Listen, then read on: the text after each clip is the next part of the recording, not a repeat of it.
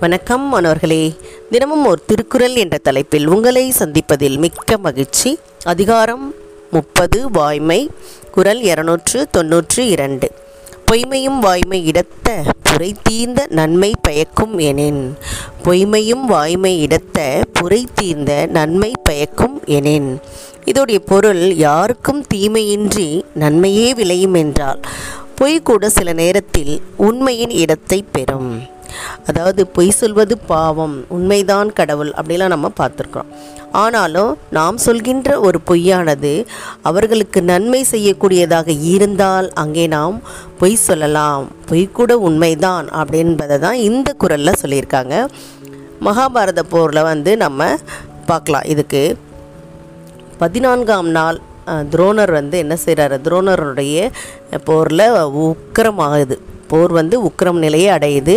அதனால் பாண்டவர்கள்லாம் வந்து ரொம்ப சோர்ந்து போயிடறாங்க அப்போது கண்ணன் வந்து என்ன செய்கிறாருன்னா ஒரு திட்டம் தீட்டுறார். எப்படியாவது நாம் துரோணரை அழித்து விட்டால்தான் துரியோதனனை வெல்ல முடியும். துரு துரியோதனன் படையை வெல்ல முடியும் அப்படின்னு சொல்லி. அப்போ என்ன சொல்கிறாருன்னா பீமன் அஸ்வத்தாமனை கொன்றான் அப்படின்ற ஒரு செய்தியை வந்து தர்மர் மூலமாக சொல்ல சொல்கின்றார்.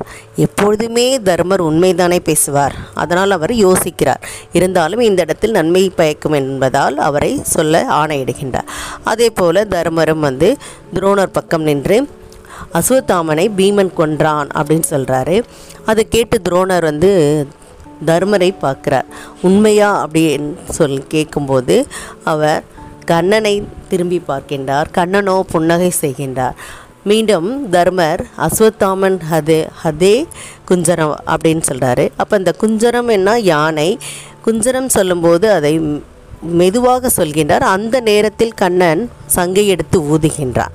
இப்போ இதை கேட்டவுடன் துரோணர் அஸ்வத்தாமன் வந்து இறந்து விட்டான் என்று நினைத்து தேறிவிட்டு இறங்கி தியானத்தில் இருந்தபோது திட்டத்துய்மன் வந்து அவரை கொன்று விடுகின்றான் ஆனால் உண்மை என்னவென்றால் அசுவத்தாமன் என்ற யானையை பீமன் கொன்றான். ஆனால் இந்த இடத்தில் தர்மர் மூலமாக அதுவும் எப்பொழுதுமே உண்மையை சொல்கின்ற தர்மர் மூலமாக இந்த செய்தியை சொல்கின்றார். அசுவத்தாமன் என்ற யானையை கொன்றது உண்மையாக இருந்தாலும் இங்கே துரோணரோட மகனை கொன்றதாக அவர் நினைத்து கொண்டு இறந்து விட்டார் அப்போது என்ன நாம் வந்து சொல்கின்ற பொய்யானது சில நேரங்களில் நன்மை பயக்கின்றது இல்லையா அதனால தான் இந்த இடத்தில் நாம் பொய் சொல்லலாம் அப்படின்றதை கருத்து உள்ளடங்கியதாக இந்த குரல் அமைந்திருக்கின்றது. இதை வழங்கியவர்கள் ஐடிடி திருப்பத்தூர் மற்றும் இரா வனிதா தமிழாசிரியர் காரைக்குடி. நன்றி நன்றி மாணவர்களே நன்றி.